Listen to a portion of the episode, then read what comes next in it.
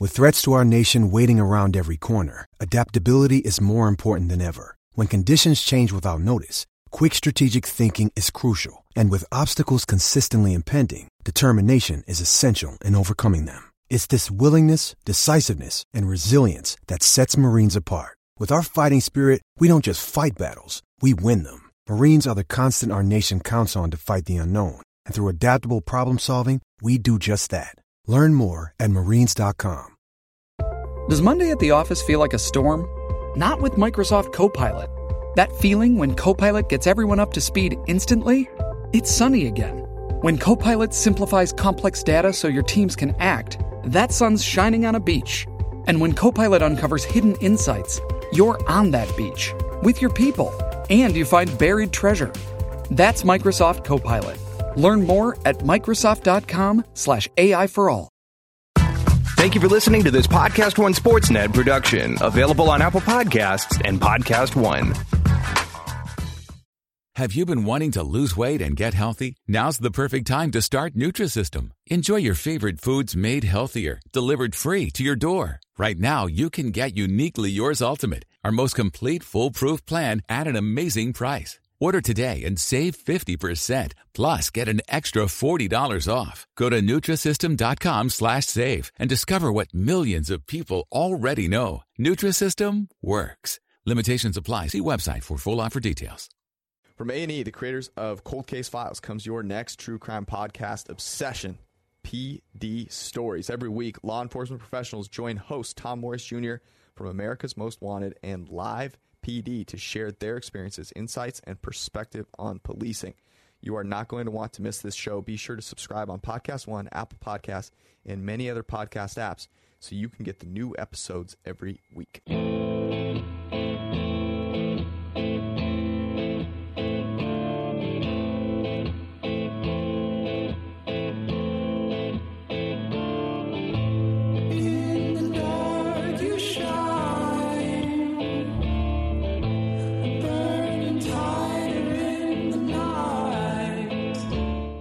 Alrighty.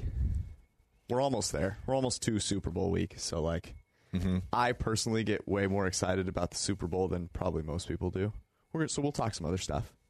We've got some other good topics here. We're going to talk a little Eli, um, but hopefully not as boring and, and mundane a debate as everyone's having on Twitter. We're going to do a little free agent discussion because the quarterbacks the stuff's starting to heat up a little bit. You got Robert Kraft talking in the middle of the street. You got Philip Rivers driving a Winnebago. Speaking of across- heating up a little bit, wow. um, we're gonna do uh, a little draft talk too, because there are some props out there, and they they mentioned that the prop the uh, draft is going to be located in the middle of a pond, which should be interesting. And then we're going to get to the Super Bowl. We rewatched uh, the San Francisco Kansas City matchup from Week Three. That have some takeaways from that, and we're going to talk some props. But first, there are a couple of things that I've got to mention. If you're watching this, you can see a little knee. You're showing a little knee. I'm showing a little knee. Yeah, You're going to New Orleans this weekend. I'm Uh, excited. What's your favorite New Orleans food? well, this sounds bad, but the beignet. No, it's not bad. Because you can't like you can't get the beignet anywhere else. You can approximate the you can approximate everything else in New Orleans. Okay, not great. Like everything in New Orleans is Sure. good, but the beignet you cannot replicate. So There's a chance that New Orleans is like the most gluttonous food city. the, a chance. I think it's like fairly like Yeah, I guess maybe it's not that close. I mean, I would think like there's Texas barbecue is pretty gluttonous. Kansas City barbecue was Yeah. good the other day. Seren listens to the show. Thank you for the uh, Joe's What- barbecue. Oh, yeah, Joe's. So Seren is Joe's is very good. Seren is such a boss that he o- ordered Joe's the night before because they're not open on Sunday, and then had it delivered. Like, Smart. good, good man. Really smart. What'd you have? Ribs. Jesus. Just- Now I'm in it. Now this is now we're gonna have to hurry this up. Eris, can you order us some barbecue? Uh, also, but so I noticed your knees. But here's the other thing that I got a text right before going on air.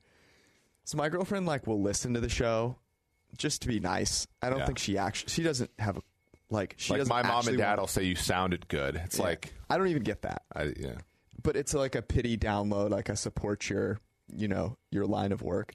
But the other day, she's she's like, you roll your sleeves up, and I've noticed and it's it's not a good look. And so I'm sans rolled sleeves today. I got called out. I don't get any comments on how do you sound, anything like that, but the rolled sleeves I got called out for. You hate to see it. I, I mean, So not I kind of like the rolled sleeves look because you it always it's versatile. You know what I mean? I roll them. Jesus, this table. So we're in a sauna. It's like 95 degrees. Yeah, it is. Ayers is wearing a jacket, which is insane. I'm sweating. We're just preparing everywhere. ourselves for Miami. Look, And this I table is so tilted that I thought it was falling off the stage. All right, we're off to a good start. we are off to a But great at least start. my sleeves aren't rolled and you're wearing shorts. You're prepared for the sauna. Okay, Eli Manning. He retires. Can I just say, like, I don't care about the Hall of Fame discussion. Do you? Well, no, but I do care about the fact that like so and and this was I was on um, a couple podcasts last two days talking about like the state of football analytics, right? Like where are we? Uh, is it time to take a victory? All that kind of stuff. And I will contend that Eli Manning's candidacy for the Hall of Fame mean, is meaningless, right? Who cares if he makes the Hall of Fame? Honestly, he seems like a great guy. I don't really care. But but for me, it's it's one of those where it really highlights where we are in terms of the conversation about football, right? And you know we've gotten gotten a long way, right? We're we're pretty good at detecting what's good and what's bad, but then people come out of the woodwork at a time like now, like hey, seventh all time in passing yards. He has two Super Bowl rings. He's, uh, you know, he his numbers look great. His numbers are way better than Joe Namath. How did Joe Namath make the Hall of Fame? That's the worst. You know, like he's got way more. He's got more career touchdown passes than Joe Montana and all this kind of stuff. And it's like, where like to me, that's the frustrating thing. It's not like, you know, it's not whether or not he should make the Hall of Fame. The Hall of Fame is more of an entertainment thing. He clearly like if you're the Giants, you clearly run it back and have him be your franchise quarterback again because you won two Super Bowls. Um, but it, it just it just again shows how far we have to come in terms of being able to evaluate players. I do think that the peak versus overall average conversation is very interesting because I think it applies to like a lot of different things in life. And so uh, here's here's basically the way to kind of sum it up. So we started grading players in 2006, and um, he had this four year stretch from 09 to 2012 where he was a top 10 graded quarterback. But every other year, aside from that, he's been a bottom half guy. Mm-hmm. I think he was 14 in 2006, but every other year, basically in the 20s. And the past few years, it's been 24th, 27th, 22nd, 31st and 2018. Obviously, didn't really play enough in 2019. And that's PFF grade rank. So he certainly hasn't been, it hasn't been anywhere near the kind of Tom Brady, I win Super Bowls, but I'm also playing well enough, you know, to uh, legitimize my, my GOAT status, obviously.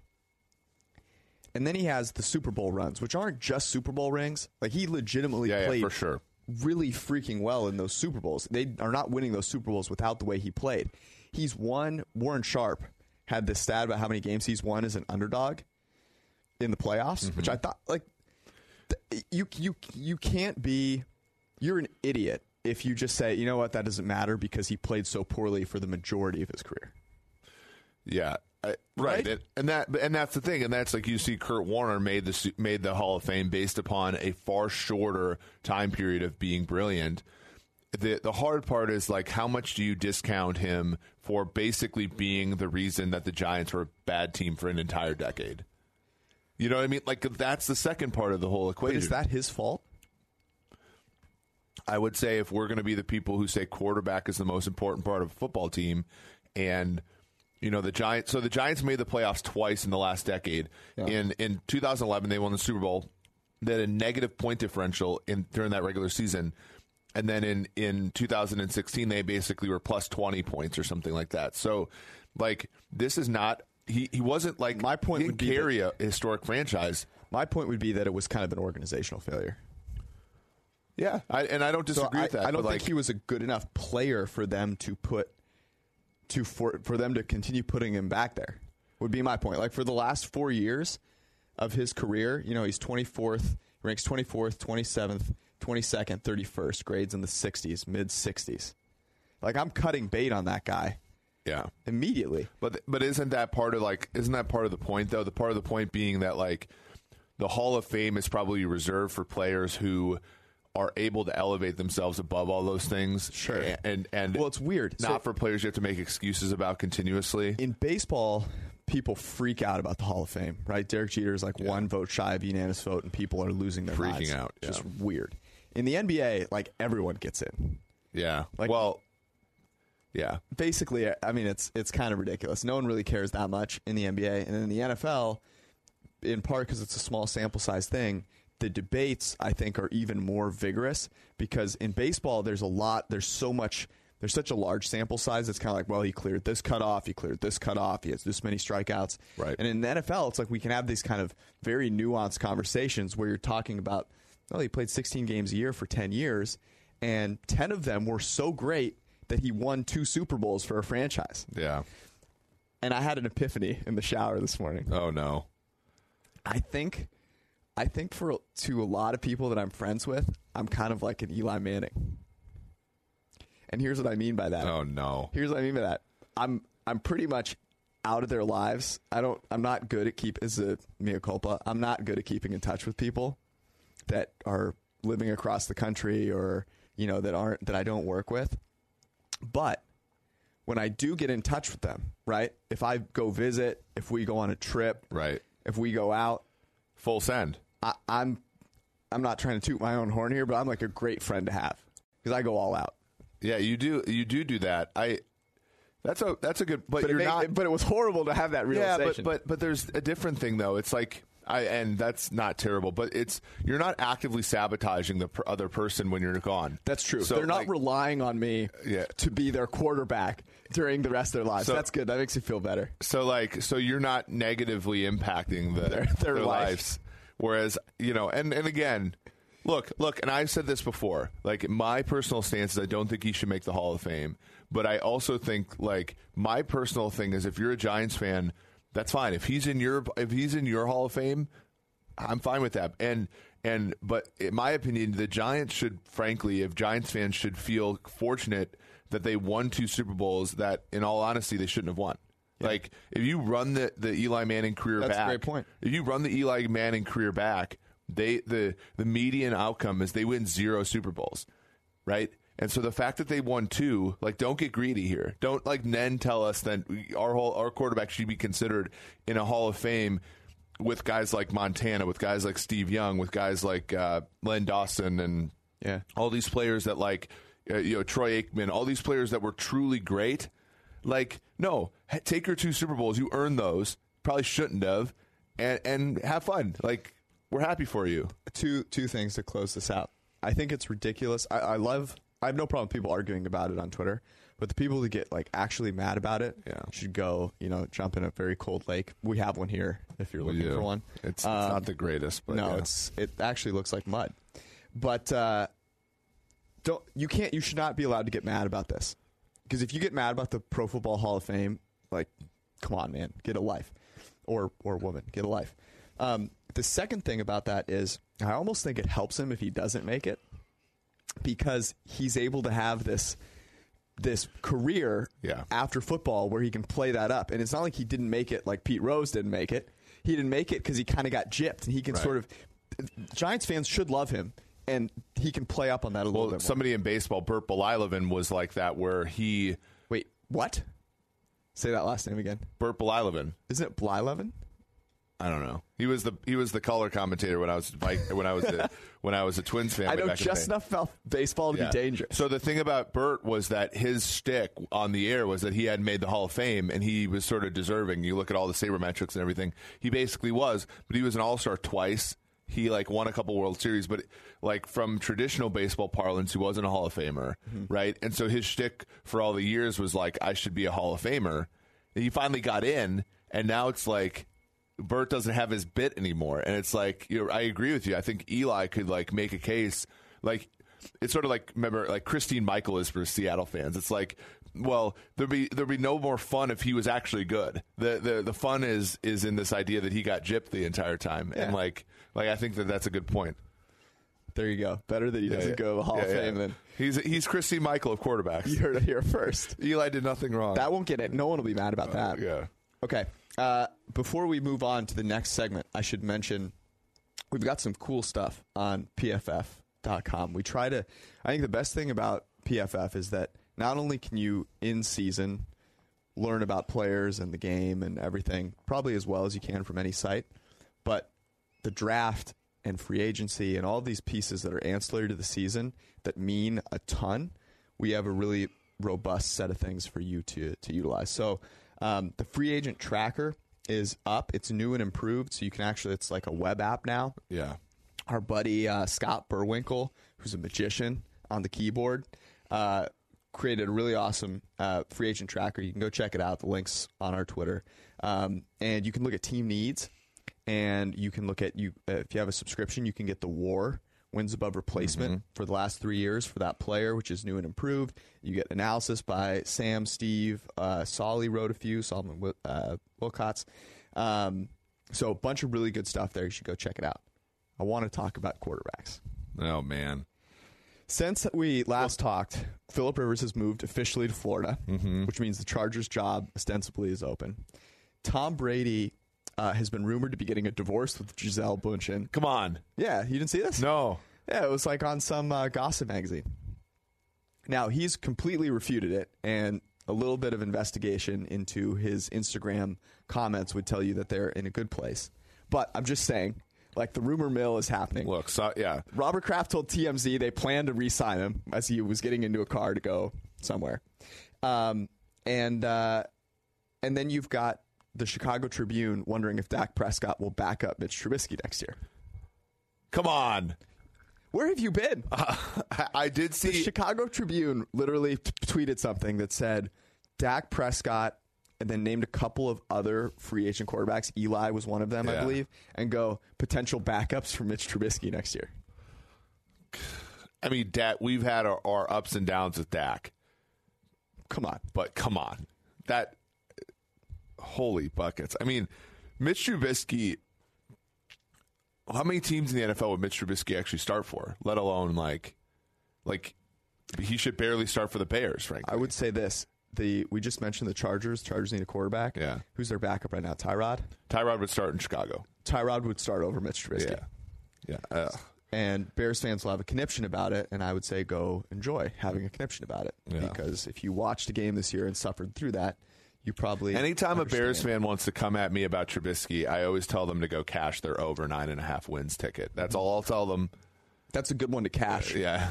Yeah. Also, if they come at you about Trubisky with the same accuracy of Trubisky, you don't need to worry. I will never. I, I don't even have to duck. um. So so that's okay. So realistically speaking, thinking about quarterback positions that are open, Tampa is possibly open, yep. right? Los Angeles Chargers possibly open. Indianapolis Colts is possibly open. I think the, the Colts are such a smart franchise. They put they put Brissett in a position where he's either going to be a really well paid backup or a moderately paid starter. So that that position is open. You can make a case that Jacksonville, you know, is is a possibility. Obviously, Dallas if they don't go back to Dak. Um, I'm gonna go. I'm gonna go pull up the free agent yeah. tracker right now. I mean, there's New Orleans, the Drew Brees. So I kind of think about it in a couple of of tiers. There's the guys who I really don't think are going anywhere. The guys who I really don't think are going anywhere are Drew Brees and Dak Prescott. The reason is that Dallas can't Dallas can't really afford at this stage to have that position be unclear. Mm-hmm. And the, unless they are signing Tom Brady, which I thought would have been like a package deal sort of thing, I don't think that's happening. So Dak to me is staying in Dallas. Drew Brees is staying in New Orleans. And then there's kind of the Tennessee, right? With with with Tannehill. With Tannehill, you'd assume they franchise him. But then there's like a couple, like Tom Brady. I really think is going back to New England because I can't see a city that allows him to grow his brand like Boston does. And I think Kraft loves him enough that he'll that he'll keep him there. But there's still a little question mark. And then there's this like total, I have no idea, right? There's Philip Rivers, there's Teddy Bridgewater, there's Jameis Winston, uh, there's Marcus Mariota even. Um, and I'm very curious, like, do you think Philip Rivers just retires? I think he'd be smart to. I mean, I, in all honesty, like the problem, like Rivers to me has a better Hall of Fame case than Manning.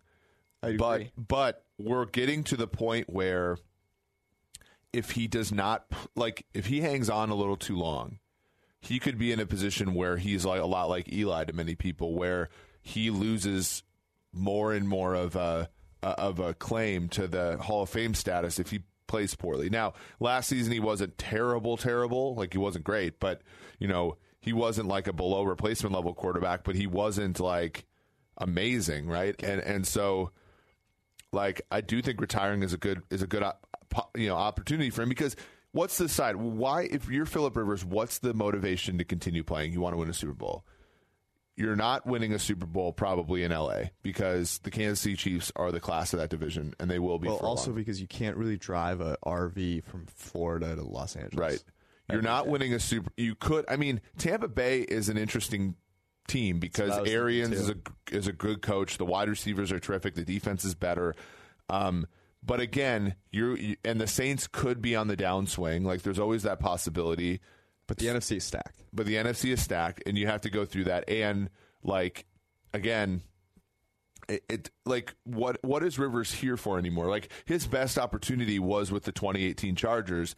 He runs it back in 2019 it just, just, didn't work out because the Chargers are the Chargers. I just I do think retiring is his best I think option. or option. Tennessee might be a, a, you know Tennessee would being a team where like I think maybe like after a couple glasses of wine you can convince yourself that that team is not that far away. I mean, here's the thing about Philip Rivers: if he moved his family to Florida, he ain't moving them somewhere else.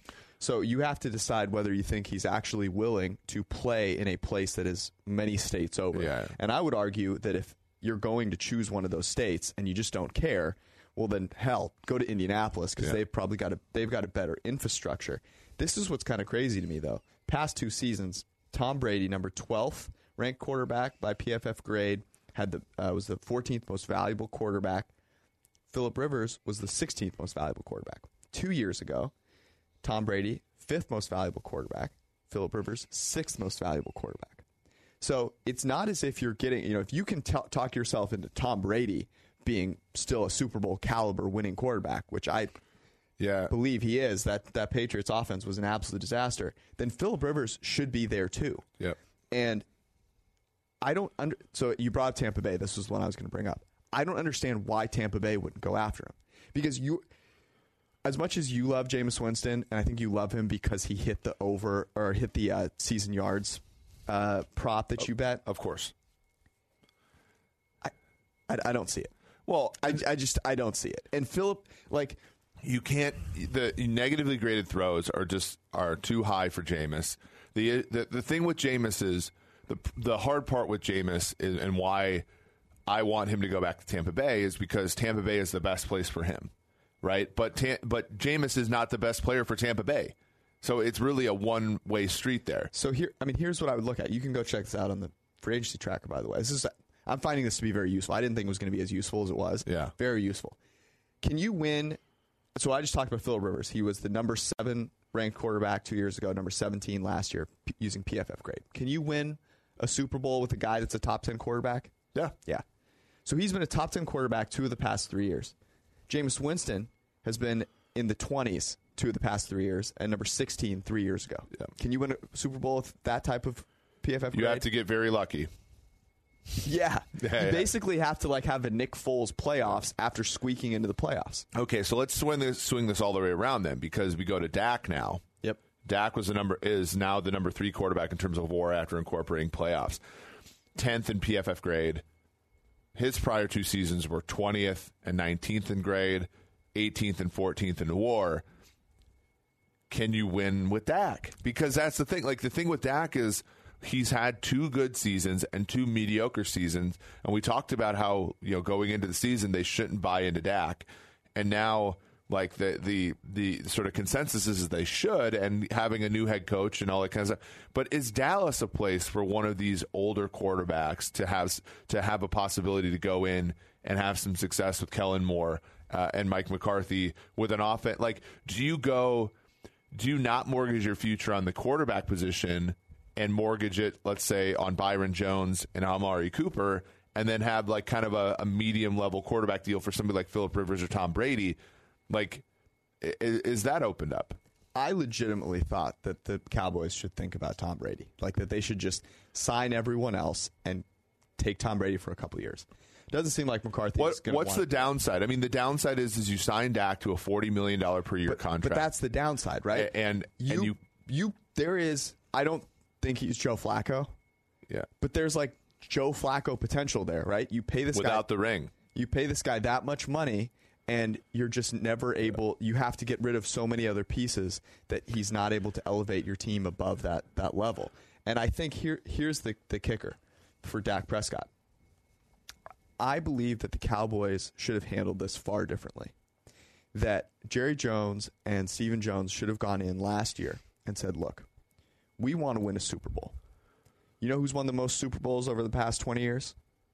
The patriots. Yeah, can we can we work on keep we want you to be a cowboy for life like tom brady has been a patriot for life. We're going to take care of you. Yeah. but that needs to start here and now. We're going to we're going to work out a contract that allows us to keep your nucleus around don't worry you'll get taken care of but that'll allow you to win super bowls because honestly if he doesn't win a super bowl with the cowboys or make a couple of deep runs like he's going to be a nobody real soon And they and they went about this the entire wrong way from our perspective. When you look at the order in which they uh, they kept all these people. players, right? So you look at Demarcus Lawrence as an edge player, like he's cer- certainly good, but we don't view edges as as valuable as corners. They they went with him instead of you know Byron with Jones. Byron Jones.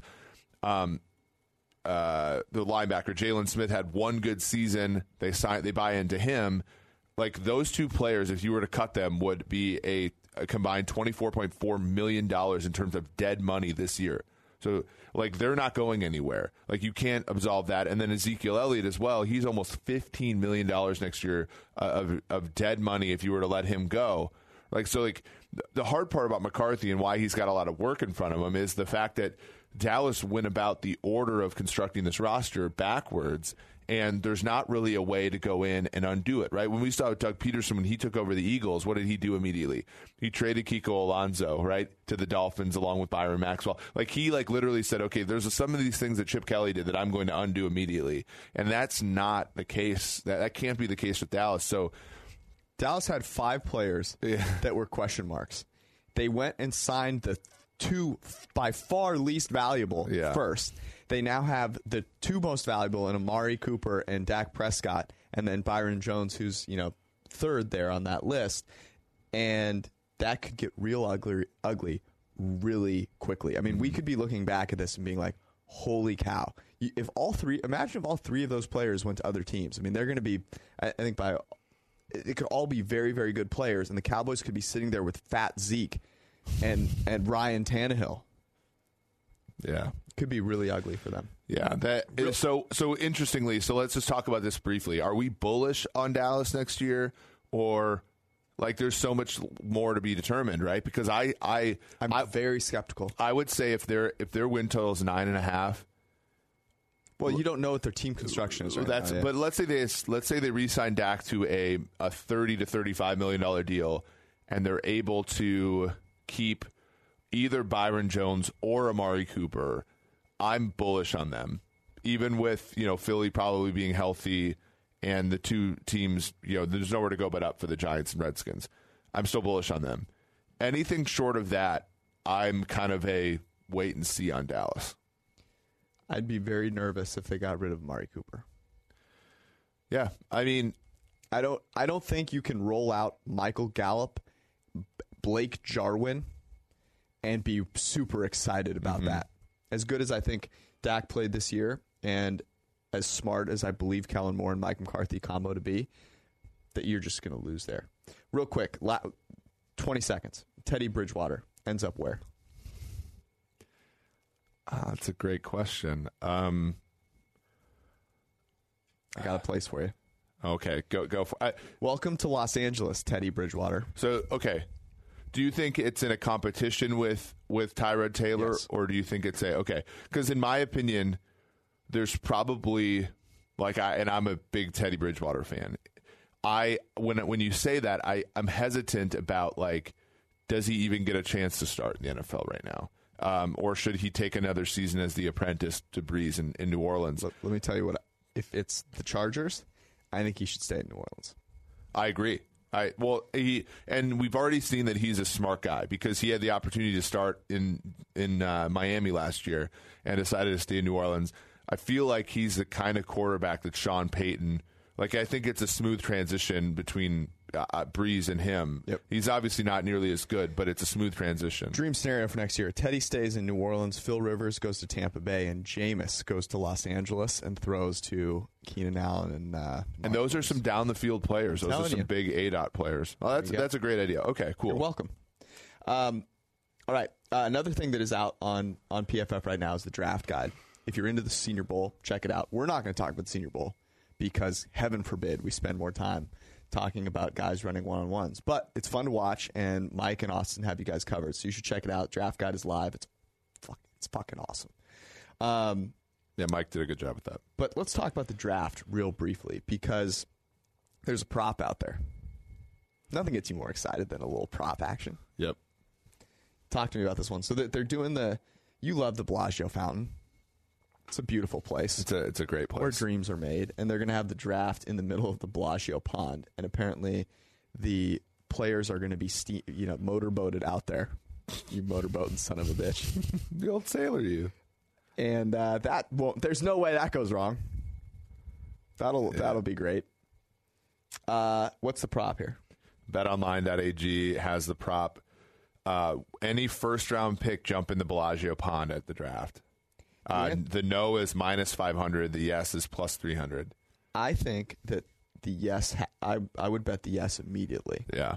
There's no doubt that someone jumps in the Bellagio pond, especially because I think the weather will have. War- people probably don't. People forget that Las Vegas gets very cold in the winter, but it will be warm enough, I believe, by then, By then, that you can jump in the pond. And I would not be surprised.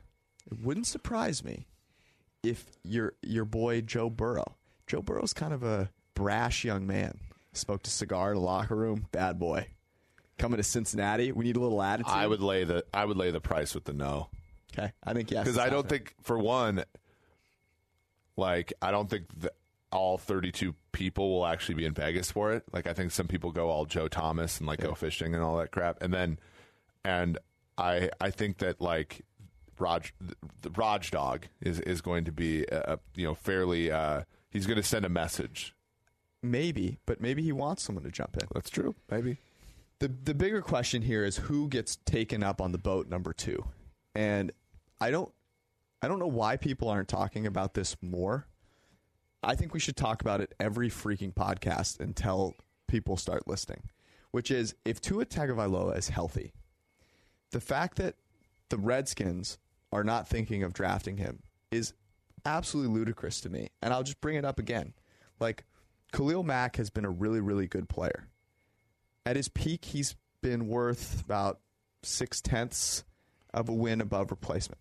He's played really, really freaking well for Raiders teams and Bears teams that have been massively underwhelming. Aaron Donald, same thing. J.J. Watt, same thing. J.J. Watt is, if Chase Young is J.J. Watt, like you'd be ecstatic, right? That's his ceiling. What did Houston do with crappy quarterbacks? Absolutely nothing. So the fact that Washington isn't thinking of drafting Tua to me is absolutely ludicrous. The teams that then could trade up though, if Washington doesn't want to draft him, the Chargers, the Panthers, you've got the Dolphins. Where would you want him to go? here's a question that I'm going to ask, given um, where we currently are, because you know, and granted, n- not everything has worked out for the Cleveland Browns, but the Cleveland Browns did take a few years before they finally acquired their franchise quarterback. Because the obvious choice is the Dolphins, and, and but the question is, is are the Dolphins ready to incorporate a quarterback? Because they were, if you add up the wins above replacement, they were the worst team in the NFL this year by country mile. They have a great coach, and I think you know he got a lot more out of that team than than you know he possibly could have. They have the ammunition, but but that ammunition needs to acquire players, right? And so the the calculus that has to be done is okay, is Tua Tagovailoa better than any quarterback you can take next year, right? Plus the the sort of like you know uh, the players that you'd have to trade to trade up. Um, it's a really interesting question. I, I always lean towards taking the quarterback because if the quarterback is good, all the other sins are covered up generally.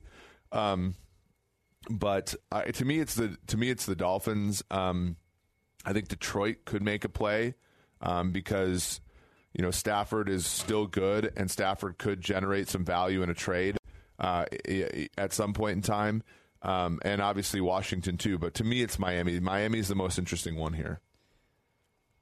I, I do agree with you. To me, though, the Panthers are also very interesting because they are building an infrastructure that is there for the long haul. Mm-hmm. And so if you're taking Tua, you need to be there for the long haul because yep. you should probably be cautious with him. Um, you may, you know, you may it may be the case that you want to sit him out for a good portion of that.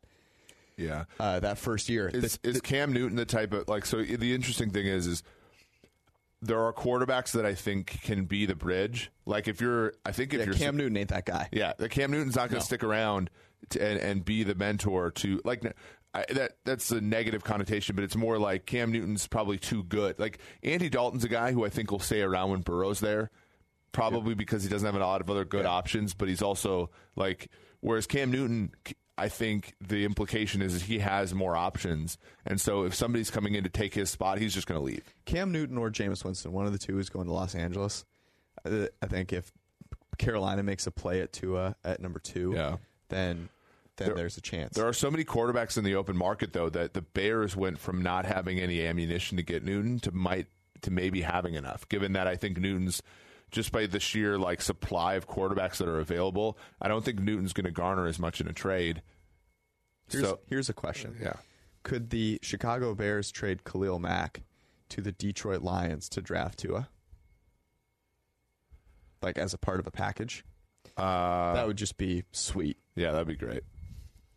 I'm just trying to rile up the Bears fans. I mean, it'd be better for their franchise.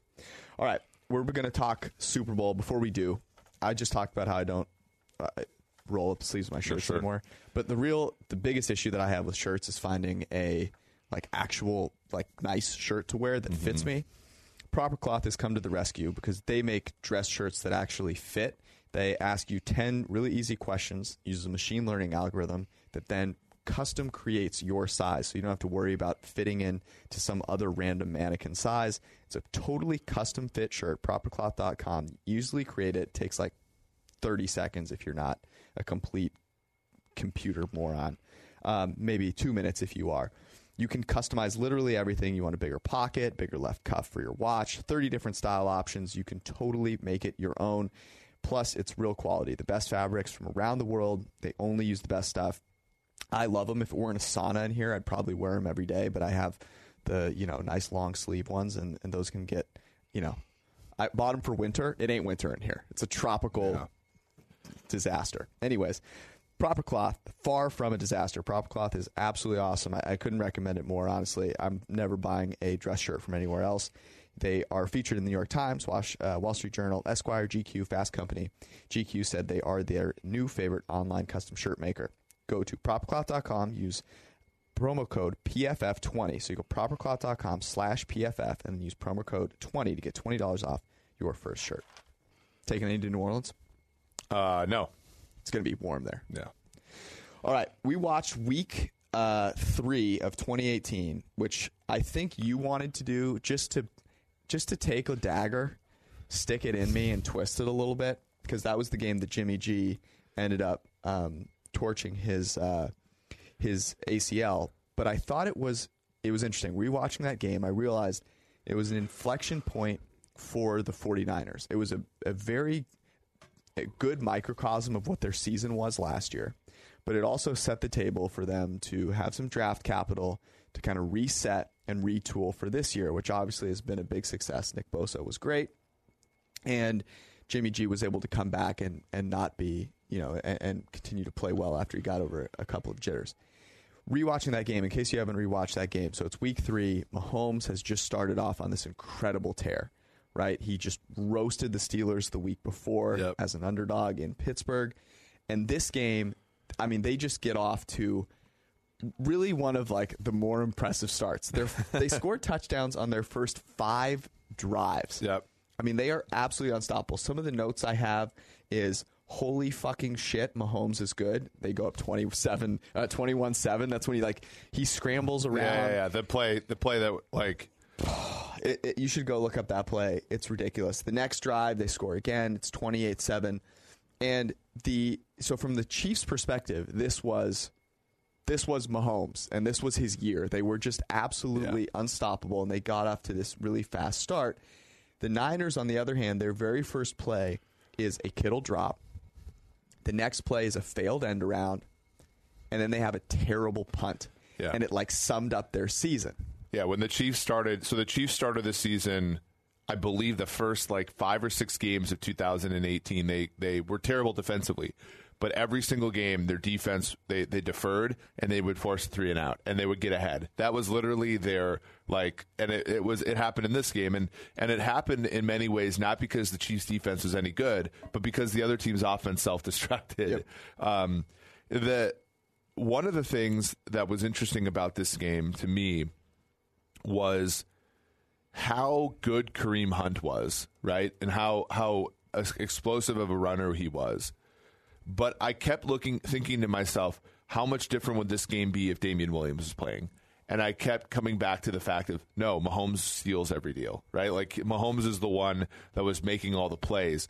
Um, so uh, we'll, we'll talk about the, the similarities and differences between the teams now and then um, in a second. But it was interesting because Kareem, you know, what was the talk last year in Week Ten or whatever when Kareem Hunt got kicked off the team? It was like, oh, What will they do? Chiefs will never be the same. And I remember I got drilled. You know, I got on the radio. I, I said, you know, he's worth maybe a quarter of a win at best. And people are like, you're ridiculous. This is, you know, and we saw. I mean, like the the the two running backs in in uh, next Sunday's game are two undrafted guys. So uh, it was fun to see Kareem Hunt play.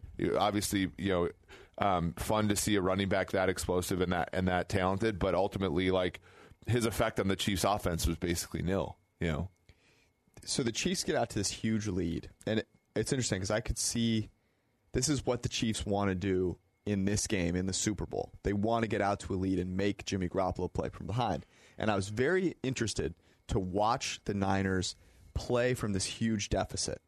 And to their credit, in the second half, like Jimmy G went from an eight out of like 11 to six. In other words, he was throwing about half as far downfield, but was far more efficient. They moved the ball, and they were actually able to get back into the game. In the first half, Mahomes was brilliant, but they had the this was the most penalties that the Niners have had in the past 2 mm-hmm. seasons. It was the most missed tackles they have had in the past two seasons. Now, Yep. are those things a manifestation of the fact that the Chiefs are a great offense? Certainly. But it's also indicative of the fact that they got off to a really rotten start. And I was impressed with the way that the Niners battled back and made this a game. And they actually had a chance to cut it to one score. Yep. But then Garoppolo took a sack um, on like a first and goal from the 10, and that basically can't. And then he tears his ACL, I think, on the next play. Uh, should have just ran out of bounds. I mean, that was like well, the- he like sort of was. I think one of the reasons he tore is because I think he was indecisive. Yeah. But they actually came back and had a chance. And in the second half, Garoppolo was fantastic. Had a 141 pass rating from a clean pocket. The, the pass protection was not great in that game Mm-hmm. for uh, Jimmy G and, and the 49ers. Whereas on the other side of things, and this is something that isn't getting enough play right now, is that Mahomes' offensive line has been sensational, and he it was in this game too. I mean, he just had the freedom that he f- had in the pocket to Yep. move around, and obviously his pocket awareness was great. But he was just so dynamic from both inside and outside the pocket. It, it really was a like Mitchell Schwartz is great in the game was unbelievable. He gave up just one hurry, and that's again despite the fact that the Niners had you know even even now they're they're up front they're so much better with Dee Ford and, and Joey Bosa, but back then they still had Armstead, they had Buckner, uh, and and you know and the Chiefs offensive line did terrifically. Um, Mahomes still, much like the other day, he was responsible for four pressures on his own. Right, he's still the same QB in that regard. Um, they're a little bit better offensively now that you know without instead of having Chris Conley, they go with Demarcus Robinson. Uh, ooh, what's his name? Uh, Mecole Hardman. Like they're, I think that they have a little bit more explosiveness on the outside. Um, you know, it, it'll be. It, it's really interesting to look at the contrasting things here because you, you, the, you saw some things with the Niners offense in this game that are like now. You know, you you the Chiefs, you know, linebackers had such a difficult time covering tight ends and running backs. We saw Juszczyk have that like wheel route touchdown over Anthony Hitchens.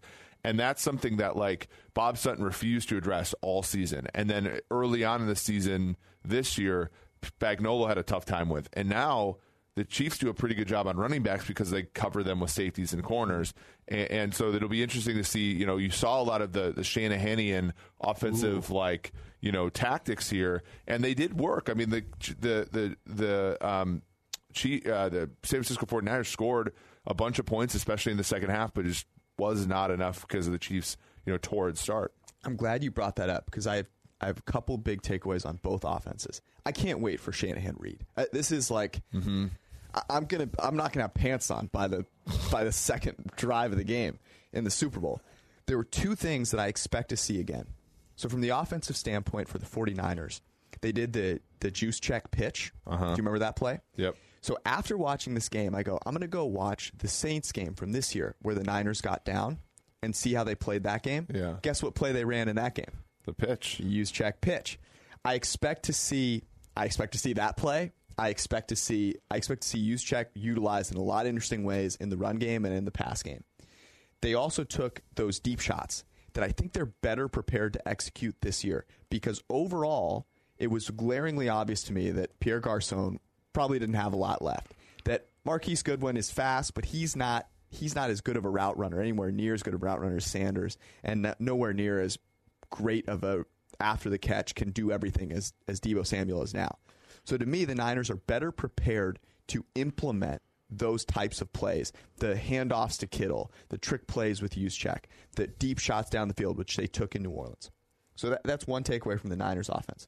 On the other side, there was something that I maybe correct me if I'm wrong because you watch more Chiefs than I do, but there was something in this game that I expect to see happen in the Super Bowl, and that's Tyreek Hill in the backfield.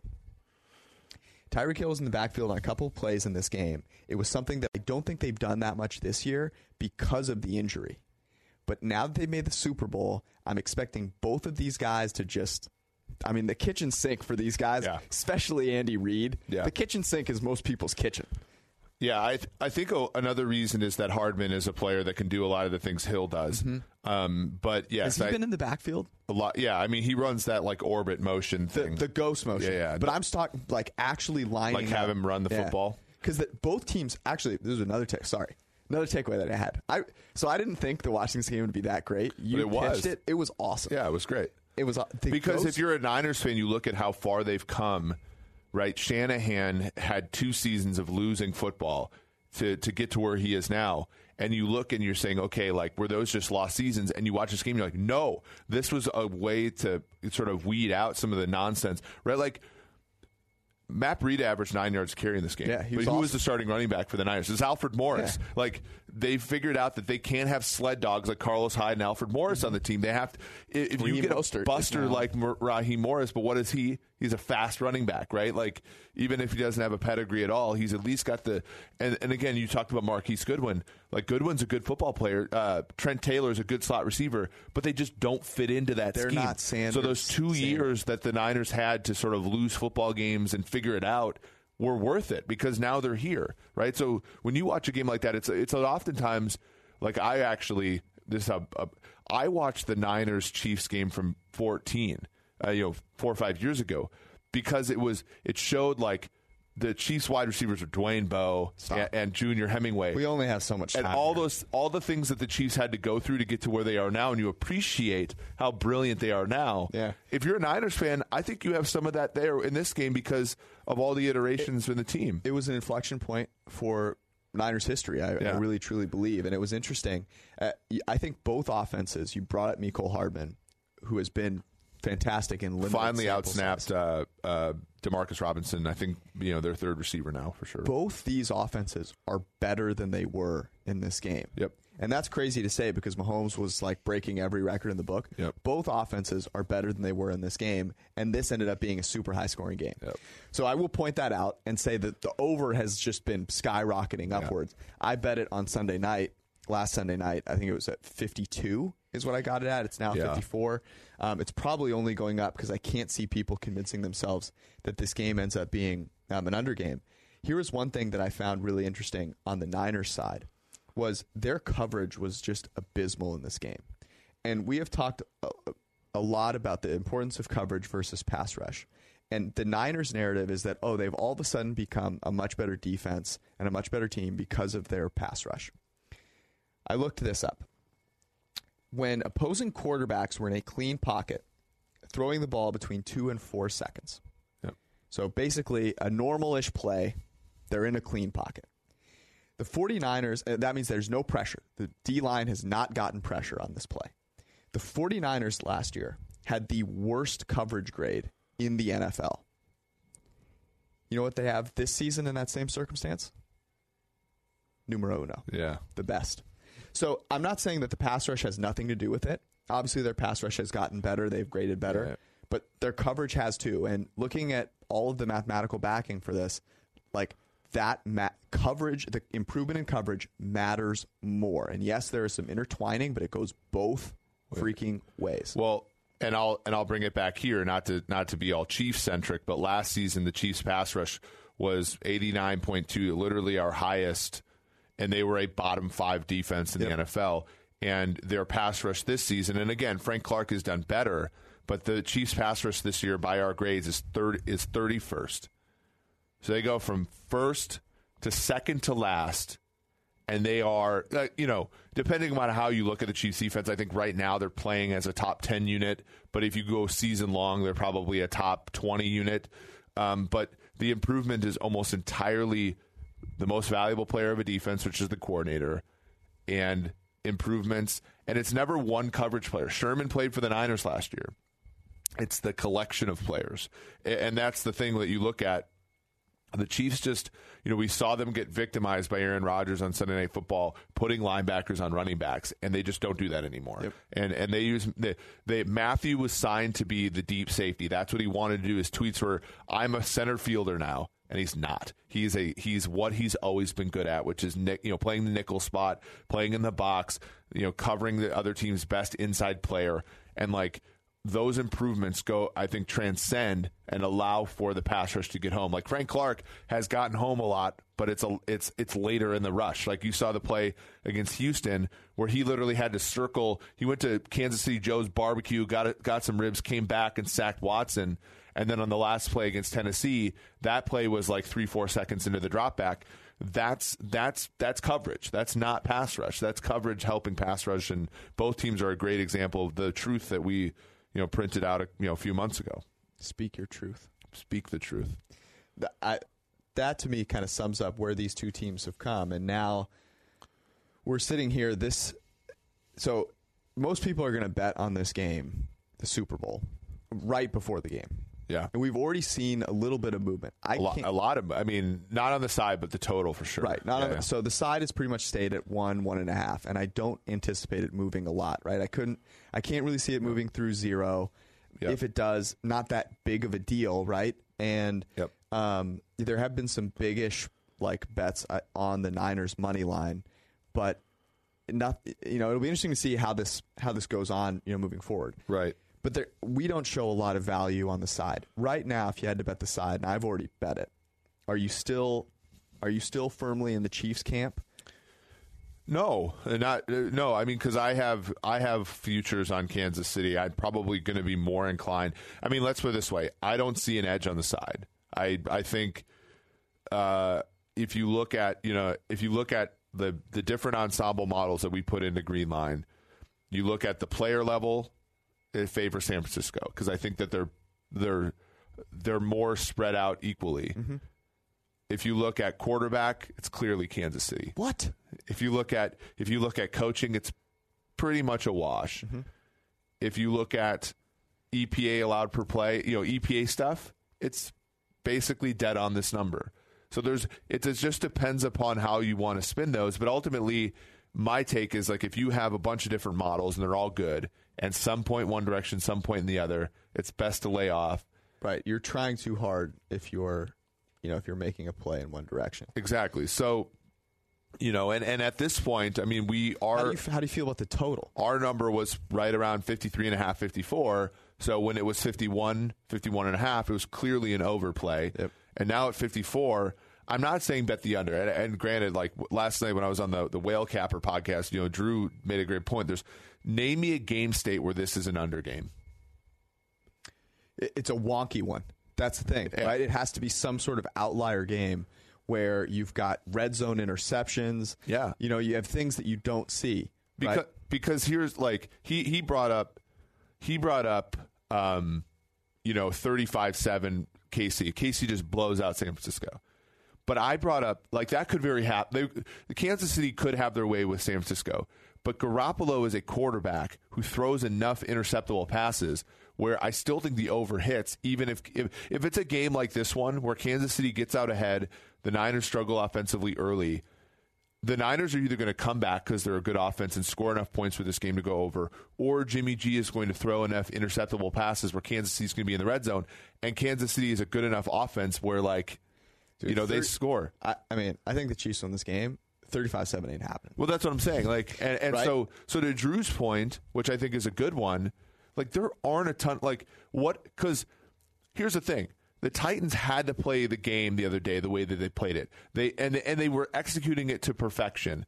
You know, they took like six, seven minutes off the off the clock on their first drive. They took seven or eight minutes off the clock in the second half. You know, the second quarter drive to go up 17-7 and it still didn't work. Yeah, yeah. You know what I'm saying? And the Niners have enough confidence in their abilities, offensively and defensively, where they don't have to do that kind of BS. They can try to I mean, play the game straight up and and if you do that, you're going to try to score more points than Kansas City. The like Niners, that's, your, that's their way to winning. The Niners absolutely smoked two teams that are better than any team that Kansas City has played in the playoffs. I don't have a high opinion of the Packers, but I'm not. I don't think the Titans and the, the Texans are not yeah. better than the Packers, and I would say that the Vikings overall are you yeah. know just right there with the Packers. So the the Niners are a team that is going to go out and they're going to put up points. Kansas City's defense is improved, but it's not. They're not playing in Arrowhead in 10 degree weather, right? Yeah. Like there's no way that the Niners are just going to get shut out in this game. The the interesting thing would be what happens if there's a big injury and I think that could be something that could turn, you know, that that would be the outlier situation that would potentially, uh, you know, hurt this, uh, hurt one side a lot, mm-hmm. right? Now, obviously, a quarterback injury would be huge, but I'm also thinking like someone in the secondary or someone on the offensive line, where all of a sudden they have to change a game plan because now Nick Bosa is running free at the quarterback, and it's like, oh crap, you know, like what mm-hmm. are we mm-hmm. going to do about this? Or Richard Sherman gets hurt you know, have, God forbid, and that whole coverage unit is toasted. So those are things that would, would make it happen. Those are obviously huge outlier situations. So I don't think it's worth talking about um, betting one of those sides. So let's go to some props. Okay.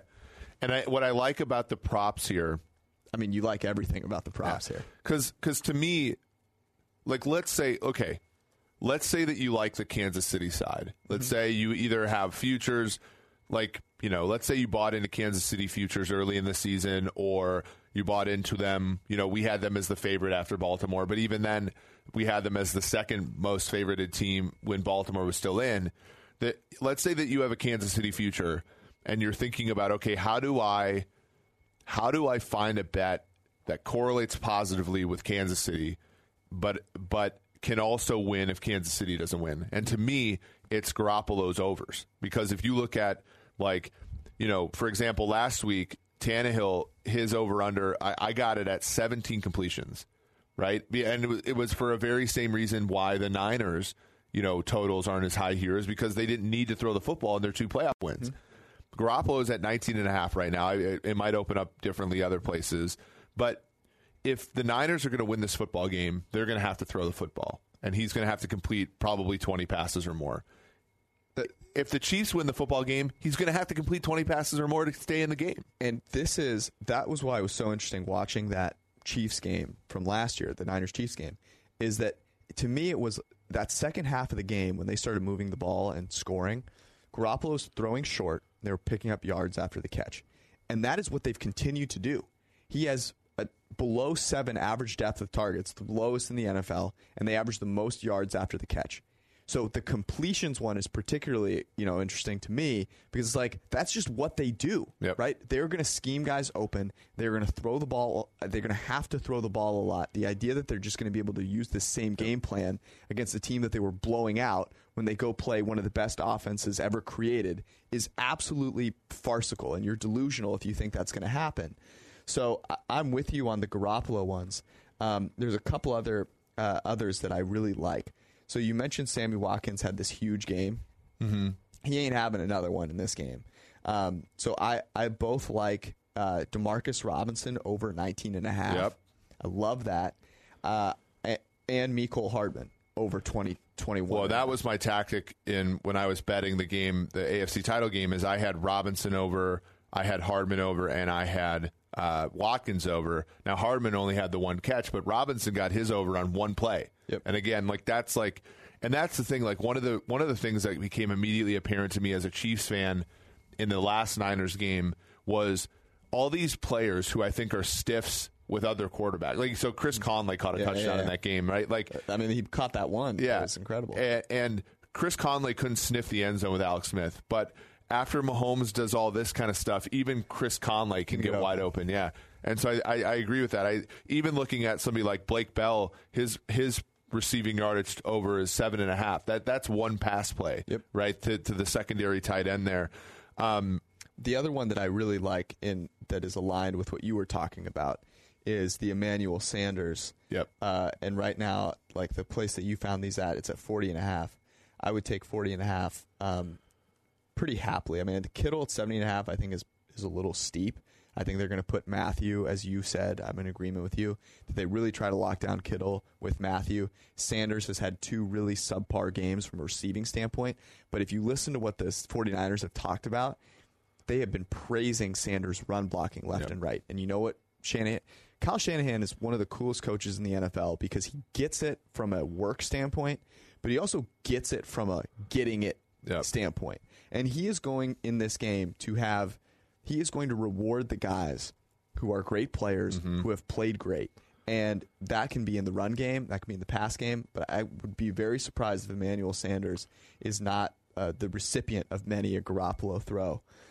Tyreek Hill, 74 and a half is interesting too. H- How do you feel about him? Because, I mean, the, the Niners have just been so good at limiting the deep shots. 74 and a half, one deep shot does not clear that like it does with Hardman. Well, my thing, my thing is, is if you're going to bet the the the primary players for either team, I think you have to get it to a.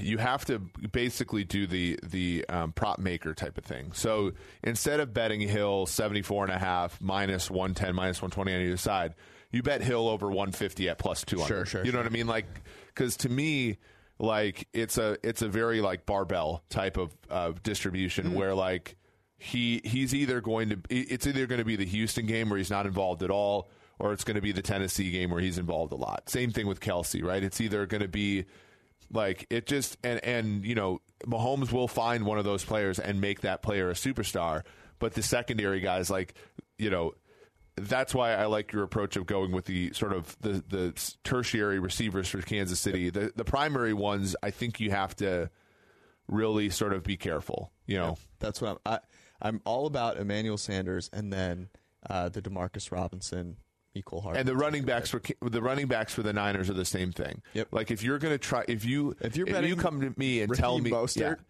you're a clown. you, I mean, either take either take the under on all three of the running backs and then go t- two for three, or take or say, okay, I'm going to bet the plus money prop for all three of them. Yeah. One of them it'll be Tevin Coleman in the Super Bowl, or whomever if he's healthy, or or uh, uh, Matt Breida. I don't know why he's fallen out of favor. He seems like a good running back, but it's like, but one of those guys will do something. Um, Here's- I've also I also really like and I've bet myself the Damien Williams under rushing yard. Yes, it's 32 and a half. Yeah, Uh, there are a couple other things that I found really interesting. We got to get out of here, but uh, Super Bowl um, MVP. Uh, I was looking at this yesterday. Um, if you're betting, first off, if you're going to bet Mahomes for Super Bowl MVP, please just bet like the Chiefs to win the game. Um, Yeah. Right. It was- like, like I, He's I minus 125 where I saw him, and it's like the Chiefs aren't even minus 125. Right. And there's only been one player in the history of the Super Bowl who's won an MVP while not winning, and it was a linebacker for Dallas in like the 60s. So Stop. On the other side of things, though, here's one that I really like, and I believe he's plus 6,000, uh, is Richard Sherman. If the Niners win this game, look, they're the underdog, even though it's slightly. yeah, Um, the fact that they will have won and stopped. It, I think the narrative will be look, if they've won, they've overcome the Mahomes Yeah. thing. And if Richard Sherman makes one big play, I think even if it's not an interception, right? Like if he has this huge knock away on a deep, deep shot and Garoppolo throws a really bad interception, and you know they're going to they're going to spread out the Yeah. wealth like amongst the receivers and amongst the running backs. I really like Richard Sherman there, um, and I also I kind of like Emmanuel Sanders too. yeah. My my issue though. So we've seen receivers win the we've seen receivers win MVP. Hines Ward, Julian Edelman, Deion Branch. Yep. Um, the the issue has always been that the other team's opposing offense was not good enough. Like in my opinion, if the if the 49ers win this game on Sunday, Jimmy G will be the MVP. Uh, Just because there's it's not like one wide receiver is not going to do enough to overcome Mahomes. True. And so for me, like for the for the Niners to win the game, and they can, and Jimmy G can do this. He's it's going to be have to be a game like he played against the Saints, and Yeah. and I think the problem is is like Kittle was great against the Saints, but Jimmy G threw it to everybody, and everybody was great. The only point I would make there is that he does, but he throws it short. Yeah, So if they're, you know, if it's a lot of dink and dunks, I mean, we're smarter now. Like Yeah. I, I do think people be attuned to that. I don't, I don't disagree with you though, especially because they want to get his face on TV. I would just say this: Rich Sherman's a super long shot, and if he makes one big play that you know, the Kansas City Chiefs are driving to try and win the Yep. game, and he makes this huge, you know, knock away on Tyreek Hill down the field, and that seals it. Yep. Like, and has had a good game all season, uh, all all day. I think that's a possibility. Uh, you are off to New Orleans. I'm staying here in the frozen tundra of Cincinnati, which means I get to go to the uh, Cincy Y and freeze my my butt Yeah. off. My story from the Cincy Y actually comes from my apartment gym, which has been stuck at like 60 degrees Fahrenheit. And so now every morning I'm wearing a sweatshirt and sweatpants. Yeah. And I look like one of those people that's like trying to, to really grind weight. The only the only nice thing about that has been that there's no one else in the gym because it's it's legitimately like freezing. they should. Yeah, the gym the gym goers should really like. They, we talked about this a couple weeks ago. That it should just more or less be in the. Uh, uh, like June. June should be when people start to fake they like the gym again. I've asked now like three times for them to turn up the heat, and it still has not happened. So, uh, if anyone is listening that can do something for me, help me out. Uh, you have any good stories? Uh, no, other than yesterday, you know, we had an odd number of players. So, um, Playing basketball. we played basketball, and me and Steve went against uh, three, you know, three smaller people, and that was a full court two on three, and that was not a good decision because me, neither me or Steve really, we we applied defense doesn't matter to the basketball court. Let's just put it that way. That's fun. Next week we'll be in Miami. We'll be doing some stuff for Miami. We'll have a bunch of uh, live stuff morning and evening, and then some good podcasts, some good guests lined good up. guests lined up. Yep, for It's sure. going to be a lot of fun. So enjoy your weekend, rest up, prepare yourself.